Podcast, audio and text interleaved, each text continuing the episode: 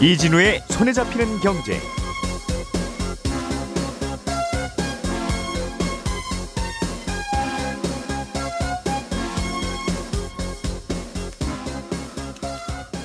안녕하십니까 이진우입니다.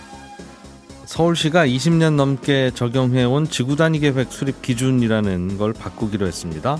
이 지구단위 계획 수립 기준이라는 게 어떤 것이고 바꾸는 이유는 뭔지 또 이게 달라지면 부동산 시장에는 어떤 영향을 줄지까지 다양한 각도에서 짚어보겠습니다.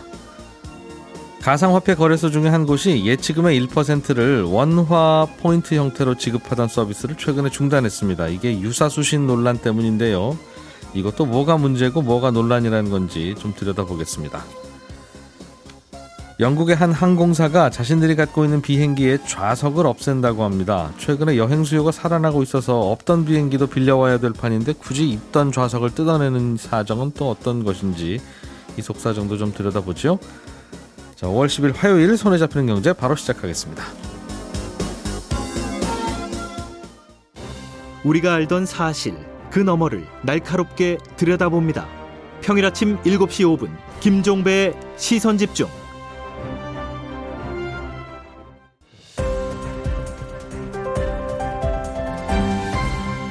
이진우의 손에 잡히는 경제. 네. 자, 오늘도 한국경제신문 나수지 기자 그리고 박세훈 작가, 김현우 소장 세 분 모두 나와 계십니다. 어서 오십시오. 네, 안녕하세요. 네. 자, 주식 투자를 하려고 증권사에 맡겼는데 아직 투자하지 않은 예치금. 네. 그거를 고객 예탁금이라고 하죠? 맞습니다. 기자님? 그거는 이자가 뭐 조금이지만 나오긴 나와요. 네. 그런데 코인 거래소에서 코인 거래하려고 맡긴 돈 여기에 대해서도 이자 주냐 안 주냐 뭐 이런 논란인 모양이에요. 네, 이 증권사에 계좌 만들면 우리 남아 있는 예탁금, 그러니까 주식이 아직 투자하지 않은 돈에 대해서 음. 이 증권사마다 다르지만 은행에서도 왜 수시입출금 통장 있잖아요. 그러니까 요거와 비슷한 연 0.1%에서 한 0.2% 정도 확정 금리를 고객한테 줍니다. 네. 그러니까 은행이 뭐 예, 어, 그 증권사가 예탁금을 이용해서 좀 작게나마 수익 내고 요 이용료를 고객한테 지급하는 개념인데 음. 근데 이 가상 자산 코인 거래소에서는 비슷하게 우리가 코인에 투자하고 남은 돈이 통장에 있어도 어, 여기에 대해서 이자를 주는 곳이 원래는 다 한 곳도 없었습니다. 음. 근데 자, 어, 지난달부터 한 곳이 이 예수금에 대해서 한 연 1%에 해당하는 포인트를 주기 시작했는데요. 포인트를 준다는 게 뭡니까? 네, 근데 요 포인트라는 거를 그냥 바로 원화로 교환할 수 있어서, 음. 그러니까 원화로 어,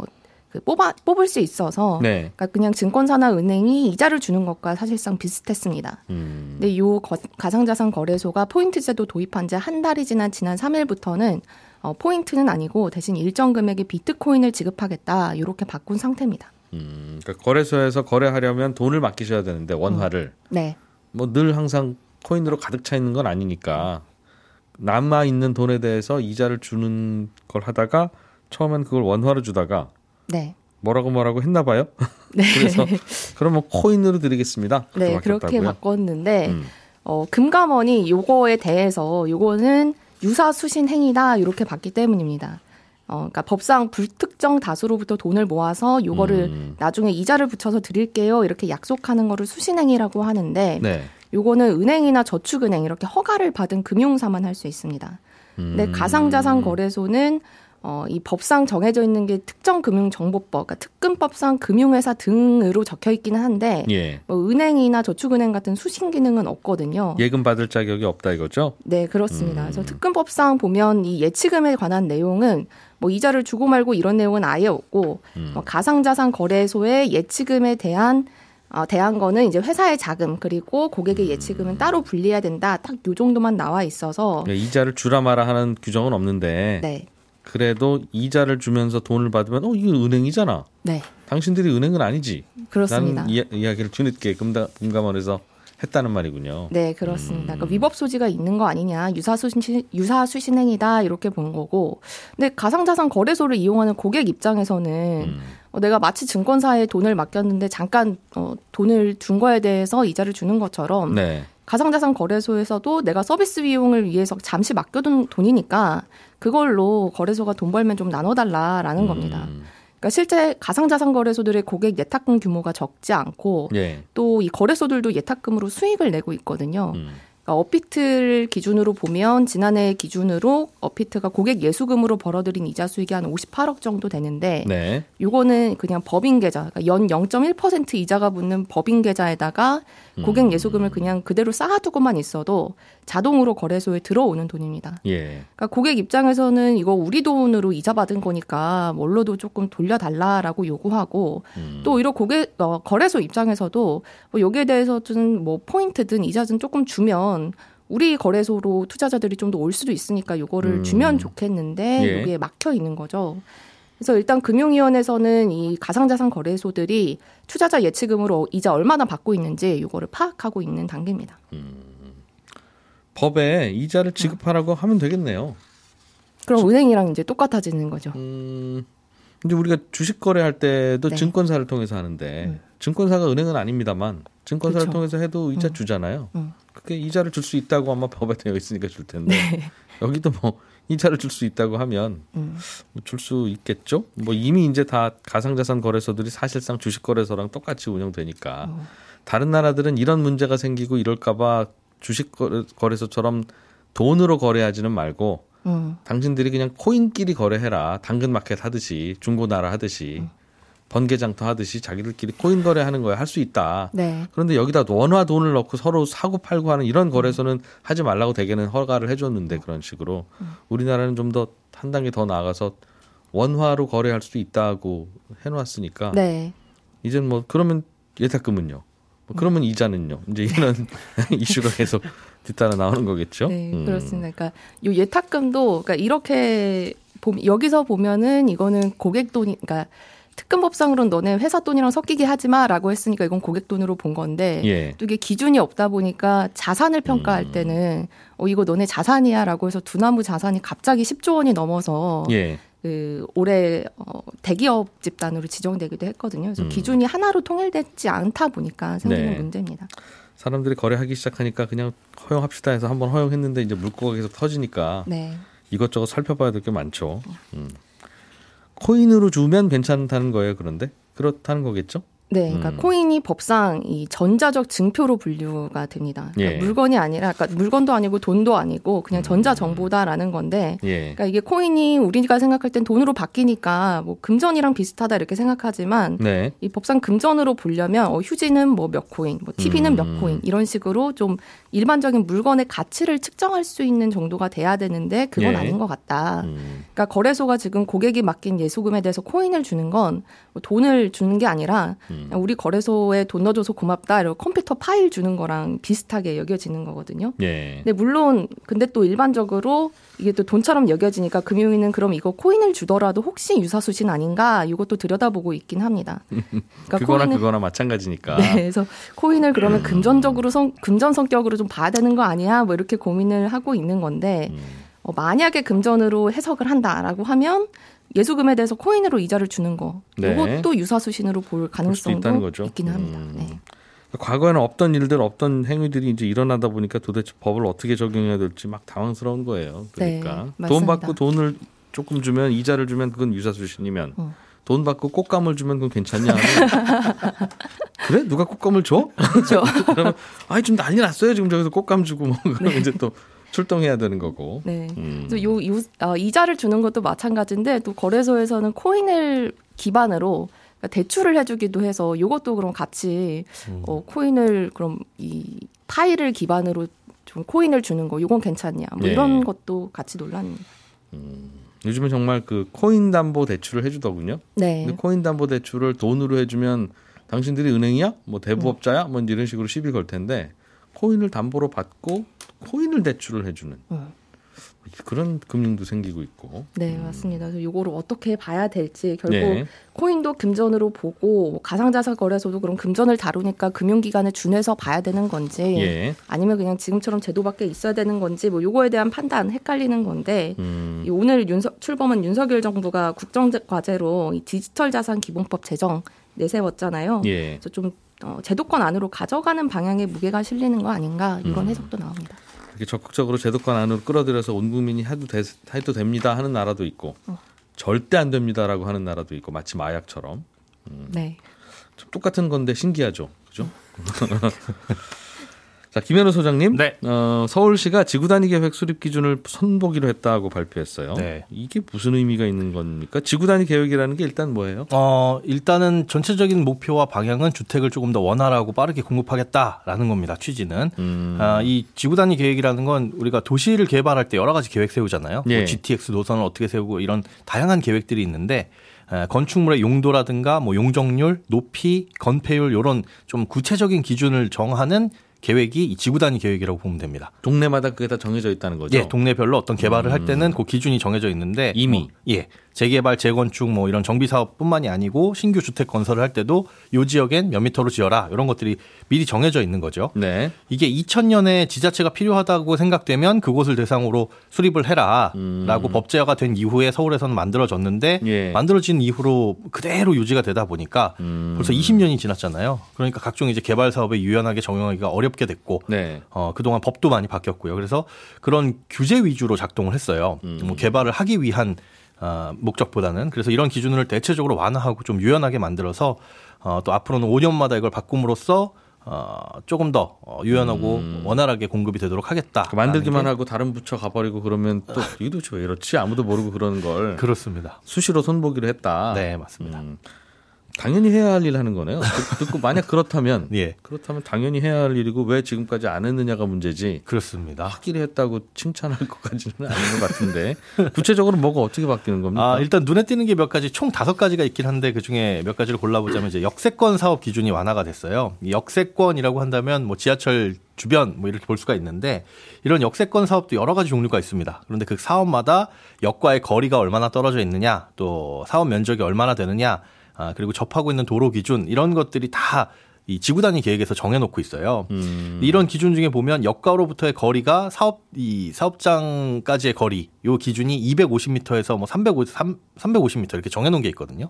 그러니까 음? 역세권이다라고 한다면 우리가 걸어서 5분 거리 이게 아니라 예. 역으로부터 250m 혹은 350m 그 안쪽에 있어야 역세권이다. 그렇습니다. 그런 이제 예. 기준이 있어요. 그런데 요 기준을 20%더 허용을 해서 조금 더 멀리 떨어져도 역세권이다 이렇게 보는 거죠.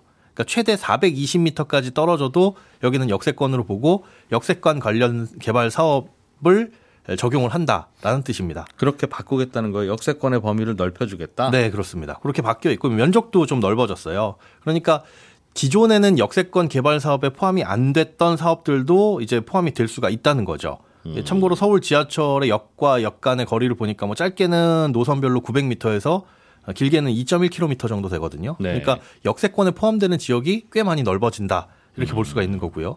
그리고 역세권이라고 해당이 된다고 하더라도 그 개발 사업을 할 때 옆에 붙어 있는 도로의 폭 이런 것들도 정해져 있는데 이게 기존에는 그냥 일률적으로 뭐 4m, 8m 이렇게 되어 있었습니다. 그러니까 다른 조건이 다 맞아도 이 도로 여건이 해당되지 않으면은 어, 개발을 할 수가 없었는데 요것도 어, 입지 여건을 고려해서 그때 그때마다 심의회를 통해서 결정하도록 하자 이렇게 완화됐습니다. 네, 이렇게 되면은 기존에는 대상이 되지 않았던 곳들도 사업에 포함되는 곳들이 대폭 늘어날 수 있을 것 같고 이러면 이제 역세권에서 짓는 역세권 청년 주택이라든가 아니면 뭐 소규모 재개발 또 역세권 복합 개발 같은 사업들이 조금 더 탄력을 받고 원활하게 에, 이루어질 수가 있다 이렇게 기대가 되고 있습니다. 음, 이게 그러니까 예전에는 법을 딱 정해서 이 규정에 맞으면 이 사업을 허가해주고 예, 안 맞으면 1미터라도 모자라면 안 됩니다. 아쉽지만 이렇게 했을 그렇습니다. 텐데 이제는 위원회가 봐서 음. 될것 같으면 되고 예. 안될 것 같으면 안 되면 네.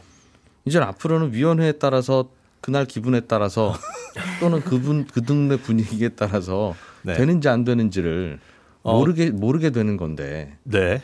이렇게 하는 게 좋은 거예요? 어, 도로 같은 경우에는 심의회를 따라서 하자라는 거고, 이제 예. 면적이라든지 길이, 이 거리 기준은, 거리 기준은 조금 더 완화되는 건데, 글쎄요, 기분에 따라서 정하지는 않겠죠. 아무래도 아니 이게, 심의회에서. 이게 문제가 되면 예. 굳이 역세권만 이렇게 해 주지 말고 네. 그럼 좀 넓혀 줍시다. 아, 그 굳이 역세권 사업이라는 게 일종의 특혜 주는 거잖아요. 네. 역세권에 땅이 가깝게 있다는 이유로 네, 그렇습니다. 여기는 유용하게 써야 되니까 여기는 뭐 다른 데는 4층밖에 못 짓지만 여기는 네. 한 15층 지어도 됩니다. 그런데 어디까지가 역세권이냐를 가지고 논란이라면 네. 뭐 그럼 조금 넓혀주면 되는데 그걸 모르겠습니다. 그걸 이제 알아서 그때 그때 우리가 판단할게요라고 하면 그게 바로 이제 좋게 말하면 유연성 행정이지만 네. 나쁘게 보면 자의적 행정이 돼서 그걸 누가 그 심의에서 심의를 하는 기준도 조금 더 구체적으로 나오지 않을까 생각이 듭니다. 좀 마음이 급한가 봐요. 저 이런 거 다 규정 뜯어 고치는데 시간 걸리니까 그냥 이렇게 네. 법 바꿔서 그냥 빨리빨리 하는 걸로. 아무래도 이제 신속성의 주안을 둔 것 같이 보이고요. 음. 요거 외에도 이제 아파트의 높이하고 층수 기준 이게 건축법보다 지구 단위계에서 조금 더 강화돼 가지고 적용받는 것들이 있었어요. 이런 예. 것들은 건축법 시행 건축법 시행령에 맞춰 가지고 어, 조금 더 완화하도록 되어 있고요. 그다음에 지구 단위 계획 그 구경 내에서 이 민간이 개발할 때 도로나 공원 같이 공공 시설이나 이 공공 국공유지를 개발하는 경우들이 있잖아요. 이런 경우에는 지금까지는 어, 공공에 대해서 그 민간이 땅을 사야 됐었습니다. 어, 사고 사- 새롭게 개발을 했어야 되는데 이게 관련법에서는 굳이 그걸 돈 주고 사지 않더라도 어, 다른 시설로 만들어 가지고 어, 반납하는 그런 이제 무상 양도 방식도 있었어요. 쉽게 예를 들어서 개발을 하려고 하는데 가운데 공원이 있다. 뭐 100제곱미터짜리 공원이 있는데 그걸 이제 개발을 하려면 너희들이 사들여 가지고 새롭게 개발을 해라. 이런 방식만 서울에서는 허용을 했었는데 앞으로는 그 공원을 뭐 주차장과 공원을 반으로 나눠 가지고 개발한 다음에 완성을 시켜라 라고 네. 하는 방식도 어, 허용을 일부 허용을 하도록 그렇게 조금 더 바뀐 네, 바뀌는 부분이 있습니다. 복잡한 용어들과 수치들이 나오니까 약간 정신이 없긴 한데 그럼에도 불구하고 갖고 있는 속뜻은 꽤, 네. 꽤 무거운 거네요. 서울시가 지금 예. 마음이 급해서 뭐라도 집을 지을 만할 수 있는 땅에는 하여튼 집을 지을 수 있게 조금 더 여유를 이것도 바꿔주고 저것도 허용해주고 이러고 있다 지금 네, 그렇습니다. 그런 얘기네요. 문화재 뭐 자연경관 때문에 개발 어려운 것들 있죠. 예. 뭐 특히 저기 저 북한 북악산 북한 어, 산 예, 근처로 예. 가면 야 여기 좀 집 지으면 참 좋겠네 땅도 있네 하고 가보면 여기는 하지만- 아무것도 못 짓는 곳 네. 이렇게 되어 있는 것들이에요. 어, 그런 이제 저층 주거지에 대한 계획 수립 기준도 좀 바뀝니다. 그렇다고 네. 해서 뭐 문화재를 더 쉽게 훼손한다거나 자연 경관을 뭐 해치는 건 아니고요. 음. 여기에서 개발을 할 때 기존에 적용되던 용적률 인센티브 이런 방법이라든가 아니면 층수를 산정하는 방법이 좀 달라집니다. 네. 저층 주거지라는 게 말씀하신 대로 주요 산이라든가 아니면 문화재 주변에 위치해 있어서 높이라든가 이 경관에 대한 제약을 많이 받아요. 그러다 보니까 이런 지역들이 서울에 넓게 퍼져 있는데 한 서, 여의도 27개 정도 면적입니다. 네. 여기 같은 곳들은 이 도로나 주차장 같은 기반 시설이 열악한데 음. 대규모로 정비를 하기에는 또 문제가 있죠. 그래서 지어봐야 2층도 못 짓는데 부수고 지어봐야 뭐 아무것도 안 나오니까 그냥 방치되는 거죠. 그렇습니다. 그런 곳들이 있습니다. 그리고 뭐 땅을 파면 문화재가 나오니까 크게 이 대규모 정비 사업도 못 하고요. 네. 그래서 이런 곳에다가 저층 주거지의 지구 단위 계획을 수립을 할 때는 아, 도로라든가 공원, 주차장 같은 공공 시설을 마련을 할 때 공공 사업과 연계를 하는 걸 의무화하도록 그래서 조금 그러니까 이게 무슨 뜻이냐면 오밀조밀한 사업은 조금 더 원활하게 추진이 될 수 있게 과거에는 큰 대규모 사업은 하기가 어려웠었는데 그렇더라도 한 동 단위, 두 동 단위에서 뭐 30동 단위까지 이렇게 개발을 할 때는 아, 공공이 조금 더 참여를 해서 어, 공공시설은 의무적으로 마련을 할 수 있도록 그거를 에, 의무화 시켜 놨습니다. 그러니까 여기에 또 이제 용적률 인센티브를 받으려면 기존에는 5에서 10% 비율에 대해서 기부 체납을 하는 게 유일한 방법이었는데 예. 이제는 평균 층수 13층 이하의 아파트를 지을 때는 기부 체납 없이도 이 심의를 거쳐서 따로 어, 층수를 정할 수 있도록 어, 유연함을 좀 뒀고요. 네. 음, 그리고 여기서 이제 아파트를 지을 때 평균 층수라는 걸 산정을 하는데 예를 들어서 여기는 10층 이상으로 못 짓습니다. 10층까지만 지어야 됩니다라고 할 때 그 한 건물이지만 계단식으로 되어 있는 아파트들이 있잖아요. 그런 음. 것들을 계산할 때 평균 층수라고는 하지만 가장 높은 층수를 적용을 했거든요. 네. 그러니까 6층, 8층, 10층이 섞여 있는 한 동의 건물이다. 그러면 그 건물의 평균 층수는 10층, 가장 높은 10층으로 봤는데 음. 이것도 이제 실질적인 평균인 중간층 8층으로 어, 기준을 좀 완화를 하겠다라는 내용들로 담겨 있어서 아, 요- 그러니까 아파트는 이 동네에서는 35층밖에 못 지어요. 네, 라고 하면 지금까지는 35층, 36층까지는 못 지었는데 네 그렇습니다. 이제는 1층짜리 아파트 하나 지어 놓으면 같은 동일 경우에만 같은 건물일 경우에만. 그 무슨 말씀입니까? 아, 그러니까 건물이 밖에서 보면 한 동인데 네. 한 동인데 계단식으로 생겨 있는 건물들이 있어요. 아, 아, 그런 건물들의 층수를 계산할 때는 기존에는 가장 높은 층만 높은 층을 기준으로 봤거든요. 음, 그러니까 그 구릉지나 경사지 같은 데 있어서 네 맞습니다. 낮은 곳에서 들어가 보면 이거 10층 건물인데 네네네. 높- 그렇죠. 뒤로 그렇죠. 돌아서 들어가 보면 15층 뭐 7층밖에 안 되는 그런 예, 경우 그런- 있죠. 그렇습니다. 그걸 이제 층수를 계산할 때는 가장 높은 층으로 계산했는데 네. 그걸 이제 평균 층수로 따지겠다라고 한다면 이제 계단식으로 조금 더 유연하게 질 수 있는 방법이 생길 수도 음. 있는 겁니다. 하여튼 집 지을 수 있는 데는 빨리 짓자. 네, 여기저기. 그동안 뭐 때문에 안 되고 뭐 때문에 안 되는 거 없애주겠습니다라는 거예요. 맞습니다. 다만 그거를 음, 우리가 봐서 될 것 같으면 해줄게요, 도장 찍어줄게요니까 음. 굉장히 자의적이 될 가능성이 매우 높은 걱정은 드네요. 박 작가님 준비해 네. 오신 소식도 재밌을 것 같은데 네. 영국의 항공사가 여객기 좌석을 없앤다고 한다고요? 그렇습니다. 지금 막 이제 여행 떠나려고 하는데 왜 뒤늦게 이러고 있어요? 결론부터 말씀드리면 인력난 때문에 영국은 항공기 좌석 50석당 한 명의 승무원을 두게끔 규정이 되어 있습니다. 예. 이게 규정이에요. 음. 그런데 여객기 좌석 수를 없애겠다고 하고 있는 항공사의 비행기는 네. 좌석 수가 156개입니다. 여섯 개만 잘라버리면 세 명만 고용하면 된다는 거죠? 그렇습니다. 음. 여섯 개 날리면 150석이 되니까 네. 승무원을 3명만 딱 두면 되죠. 음. 그래서 자기네 항공기 50대의 좌석을 한 대당 6개씩 뜯겠다는 겁니다. 이렇게까지 하는 이유는 이 항공사의 경우에 지난 몇 주 동안 직원의 한 20% 정도가 병가를 내거나 휴가를 내면서 항공편이 취소되는 일이 계속됐거든요. 네. 손님은 몰려오는데 비행기는 못 띄우니까 이게 좀 손해가 나니까 이렇게 하는 건데 음. 부랴부랴 대체 인력 구하려고 했는데도 일할 사람이 지금 안 구해지고 있고요. 네. 승무원 채용에도 속도를 내고는 있는데 승무원 채용에 속도가 붙지 않으니까 이런 음. 고육체까지 꺼내 든 겁니다. 지금 영국에서 승무원 구하는 게 얼마나 어렵냐면요. 예. 영국의 최대 항공사인 브리티시 항공 같은 경우에 예. 입사를 하면 월급 외에 환영 보너스라는 명목으로 160만 원을 더 주고요. 입사 3개월 후에 80만 원을 또 보너스로 주고 음. 예. 그 후로 또 3개월 지나면 80만 원을 또 보너스로 준다고 하는데도 인력이 모자란 상황입니다. 월급은 안 올리고 이렇게 보너스만 주니까 그렇죠. 아니 월급 월급을 두 배로 줘봐요. 전직도 하고 그러죠. 물론 쉽게는 안 되겠습니다. 물론 그렇죠. 네. 이런 월급은 기존 월급 그대로. 네. 코로나 사태 터지고 나서 대규모로 해고했었거든요. 예. 비행사들이. 근데 그 인원들이 해고되는 동안 그냥 가만히 있는 게 아니라 다른 직종으로 이직을 했겠죠. 네. 그러는 바람에 다시 채용을 한다고 해도 안 됩니다. 물론 월급을 두 배로 주면 올 수도 있겠지만 그것도 항공사 사정이라는 것도 있고요. 음. 예. 그리고 승무원으로 공급이 승무원 공급이 안 되는 이유 중에 이런 것도 있어요. 새로 찾아낸 건데 승무원으로 일을 하려면 네. 공항 출입구 심사대 통과할 수 있는 아이디 카드가 발급이 돼야 되거든요. 이것도 이제 영- 정부에서 발급하는데 시간 걸린다는 거죠? 그렇습니다. 한 3, 4개월 정도 걸리는데 최근에 러시아 사태로 영국 정부가 음. 혹시 모를 테러 에 대비한다면서 심사를 엄격히 하고 있어요. 예. 그래서 이거 하는데 한 6개월 정도 걸리거든요. 그라바, 그 바람에 지금 채용을 하고도 바로 현장에 투입이 잘 안 되고 있기도 합니다. 그렇군요. 그동안 뭐 여행 못 갔으니까 한꺼번에 가려는 사람들은 늘어날 거고 네. 그렇다고 승무원들이 갑자기 늘어날 수는 없는데 있던 승무원들도 그동안 이직하고 뭐 하고 해서 없으니까 그렇습니다. 당연히 부족은 한데 그렇다고 승무원 부족한데 그냥 출발을 출발시킬 수도 없고 네. 그래서 좌석을 뜯어내고 좌석을 뜯어낸다. 네. 아 그냥 빈 좌석을 두어도 안 되나 봐요. 그냥 사- 손님을 안 받아도. 네. 음, 알겠습니다. 예, 저는 11시 5분에 이어지는 손에 잡히는 경제 플러스에서 또 한 번 인사드리겠습니다. 이진우였습니다. 고맙습니다.